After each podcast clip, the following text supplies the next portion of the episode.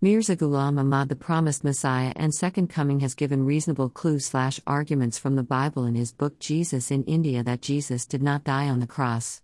I will give here one of his reasonable arguments. Christians believe that Jesus was arrested and crucified, owing to his betrayal by Judas Iscariot, was later resurrected, and raised to heaven.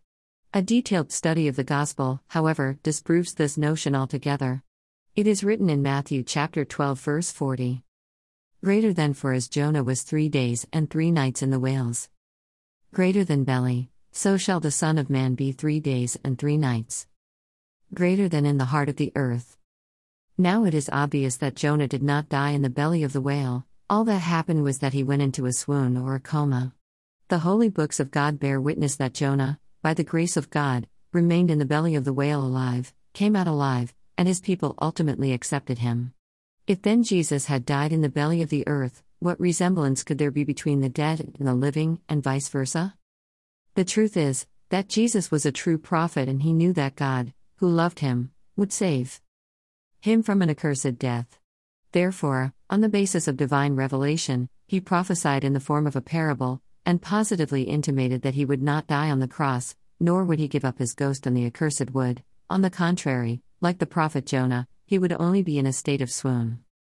In the parable, he had also hinted that he would come out of the bowels of the earth and join his people and would be honored like Jonah. This prophecy was also fulfilled, for Jesus came out of the bowels of the earth and went to his tribes who lived in the eastern countries like Kashmir and Tibet. These were the ten tribes of the Israelites who 721 years before Jesus had been taken captive and forced to leave Samaria by Shalmaneser, king of Assur. They eventually came to India and settled in various parts of the country. Jesus had to make this journey, for the divine object underlying his mission was to meet the lost tribes of Israel who had settled in different parts of India. This was because these were the lost sheep of Israel who had renounced their ancestral faith after settling in these parts, and most of them had become Buddhists, and gradually started worshipping idols. Dr. Bernier, on the authority of a number of eminent scholars, states in his travels that the Kashmiris in reality are the Jews who had migrated to this country during the political turmoil in the days of the king of Assur. In any case, it was incumbent upon Jesus to find out the whereabouts of the lost sheep, who had got mixed with the local people after coming to India.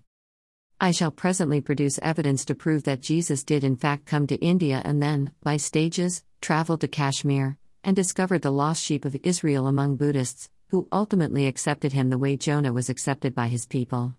This was inevitable, for Jesus himself said in so many words that he had been sent to the lost sheep of Israel.